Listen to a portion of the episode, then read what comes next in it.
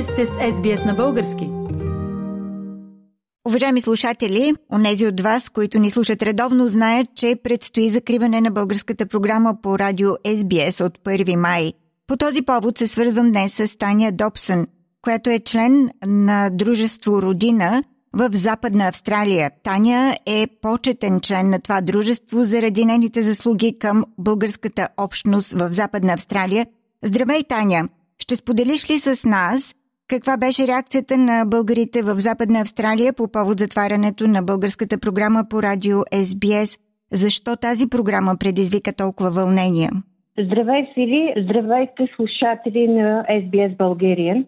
Първо искам да благодаря на SBS за излъчването на българското предаване през последните 46 години. Каква ни беше реакцията? В началото на март ние бяхме шокирани, невярващи на това, което става и несъгласни с решението предаването да се прекрати от 1 май.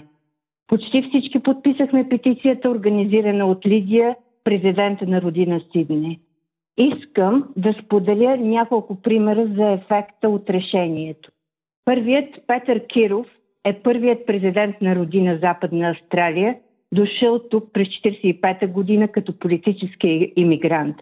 Сега е в старчески дом, синът му почина, жена му почина, сам е.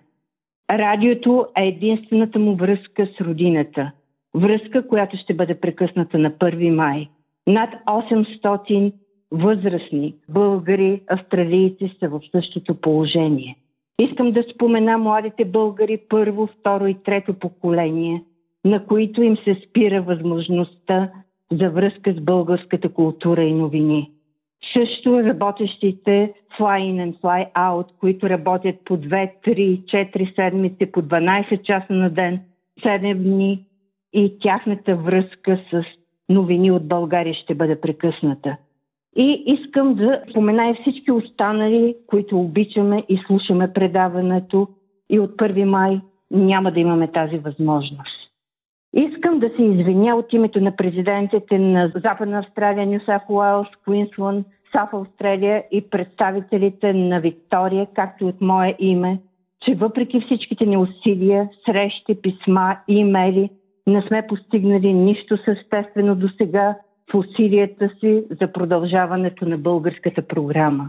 И последно, искам да благодаря на Фили и Диана за това, че бяха с нас, че ни информираха и помагаха да пазим и ценим българското в нашата втора родина Австралия. Благодаря ви.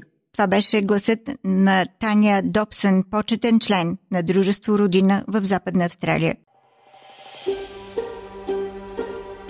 Искате да чуете още истории от нас? Слушайте в Apple Podcast, Google Podcast, Spotify или където и да е.